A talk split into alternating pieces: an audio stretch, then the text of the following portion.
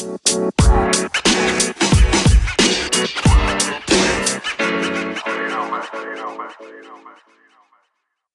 I wanted to ask a very simple question. Why is it important to read the Bible over and over? There's some people out there who are still working on their first read through the Bible, and that's okay. But there's some people who have read it once and they act like that's enough. Or they'll read parts of it once and think that's enough because they know the story. But how important is it really to reread the Bible? I think it's very important. I think it's the most important thing we can do is to read it over and over and over as tedious as that may sound, it's really not when you get into it. When you start diving into it, you'll find a joy rereading it and a comfort and a hope in rereading it. And there's a really good, easy example I think everyone can relate to as to explaining why you should reread it. And this example is just this think about a really good movie you've seen, especially if it's a, a mystery or suspense thriller or something like that and when you watch those movies, you'll rewatch it. Like you'll show it to someone because you're excited and you want them to see it. And when you rewatch it, as you're rewatching it with them, you start noticing things you didn't notice the first time around, and you can build the story differently. And with that, there's things you just look for when you're rewatching this that you wouldn't look for before because you already know what the plot is of this movie you're watching. So you're able to look at what built the plot. You're able to look at things that aren't the main focus because you don't have to look at the main thing anymore. And as you start looking at these other things, you start being like, oh, wow, here's what this story really means. And wow, look how well this is written and all these different aspects of it. If you've ever rewatched anything before, you know what I mean. And it's the same thing when thinking about the Bible. When you reread it, you start noticing things you've never known, noticed before. Like, say you're reading a passage that you've read numerous times, you've heard numerous times you know something as simple as like uh, I don't know, let's say the Sermon on the Mount. You know the story of the Sermon on the Mount. You know the general point of the Sermon on the Mount. So when you're rereading it this next time, you're able to look at different things. You can look at what the story is, who's speaking it, where are they speaking it, the whole setting of the time and place. And you can put all these different pieces together and start asking even deeper questions like, why is this even in the Bible? Why is this story here? How does this relate to me? you can start asking questions rather than just having to read the story. You've already got the story in your head. So you have different questions to start asking yourself. And as you start asking yourself these questions, as you start looking at these different areas of the story that you are familiar with, you start saying, wow, I didn't notice that the first time. And wow, I never saw this. And that's why it's important to reread the Bible, reread passages, study passages, and all that. And I want to encourage everyone out there to never give up. Once you've read something, just start over, reread it again.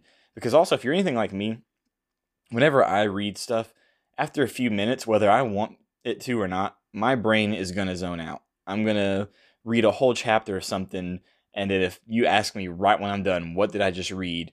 I'm going to have a hard time telling you what I just read. I'm very bad about that. Been that way since I was a kid. That's why I never liked studying as a kid because my brain just wandered too much.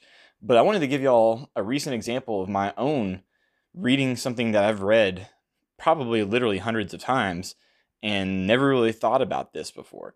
And it's Matthew 18, 1 through 6. Once I read this, you'll be familiar with it. And I'm going to tell you what I came up with and noticed that I've never thought about before. So let's read. It says, At that time, the disciples came to Jesus, saying, Who is the greatest in the kingdom of heaven? And calling to him a child, he put him in the midst of them and said, Truly I say to you, unless you turn and become like children, you will never enter the kingdom of heaven. Whoever humbles himself like this child is the greatest in the kingdom of heaven. Whoever receives one such child in my name receives me. But whoever causes one of these little ones who believes in me to sin, it would be better for him to have a great millstone fastened around his neck and to be drowned in the depth of the sea.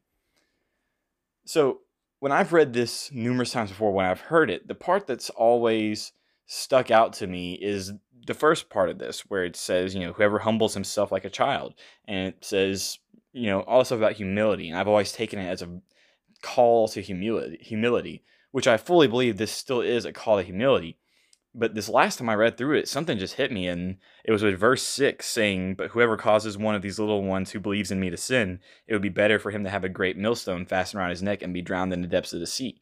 Before, I've kind of just skimmed over that, never really thought about what does that mean? Because in my head, I'm kind of like, how can I cause someone else to sin? Like we all do our own sin. How can I cause a child to sin? But then, so that's why I've kind of really put thought into it. But then I thought about this and I was like, you know, this is kind of saying we need to focus on our actions and how we present ourselves in front of people. You know, a lot of people try to always say, "Oh, I don't care what someone thinks about me" and stuff like that.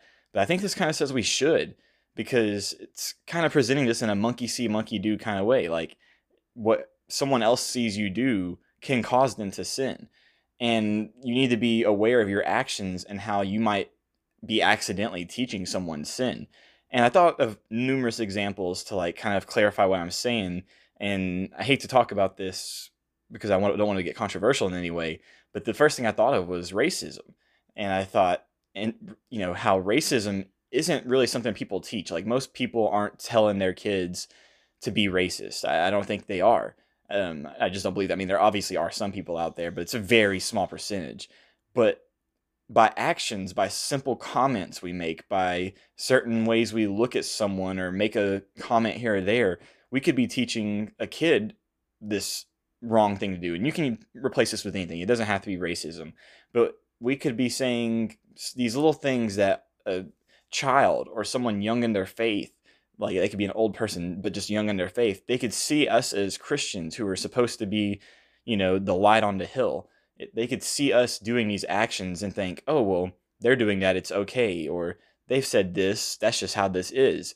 And in that way, we're causing this person to sin. You know, if you want to think about it in a worldly sense, like the whole movements going around in the world around homosexuality. If we're teaching kids this is okay, which this isn't what my whole episode's about, so I don't want to go too deep into this, but if we're teaching them it's okay, by the time they're adults and they've just been taught their whole life that that's okay, we've taught this kid, we've caused this kid to sin.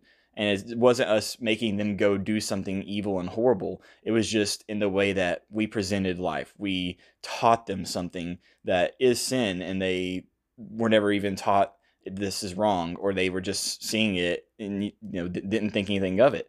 And so we need to always think about like how our actions are presented in front of people but but my point of this whole episode is more about the rereading thing because I've never thought about that before. I have skimmed over verse 6 so many times before. And I'm not exaggerating when I say I've probably read this passage a hundred times. And I mean, I've not read the whole Bible a hundred times, not even close, but I've definitely read the New Testament maybe 20 times in full.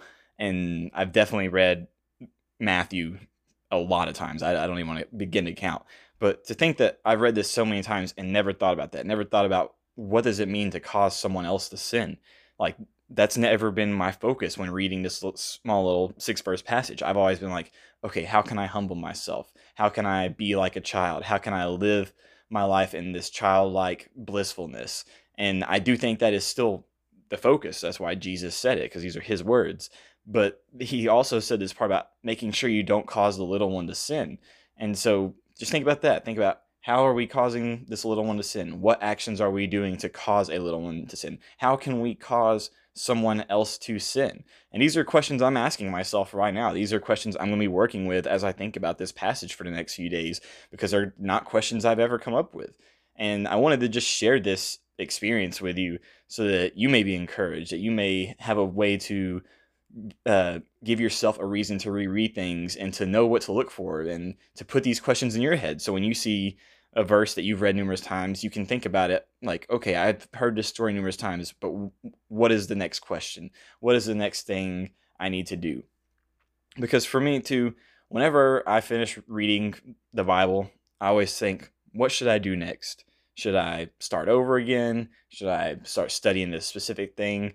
But the simplest answer is just keep reading.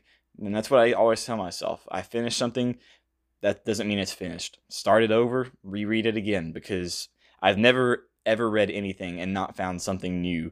Every single time I read something, whether I've read it a hundred times or just once, I always find something new.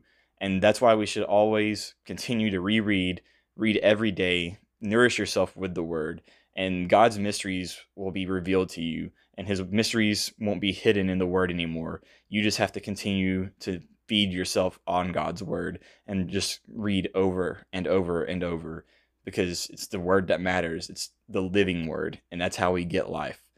But that's just my take on this, and I'm not a pastor.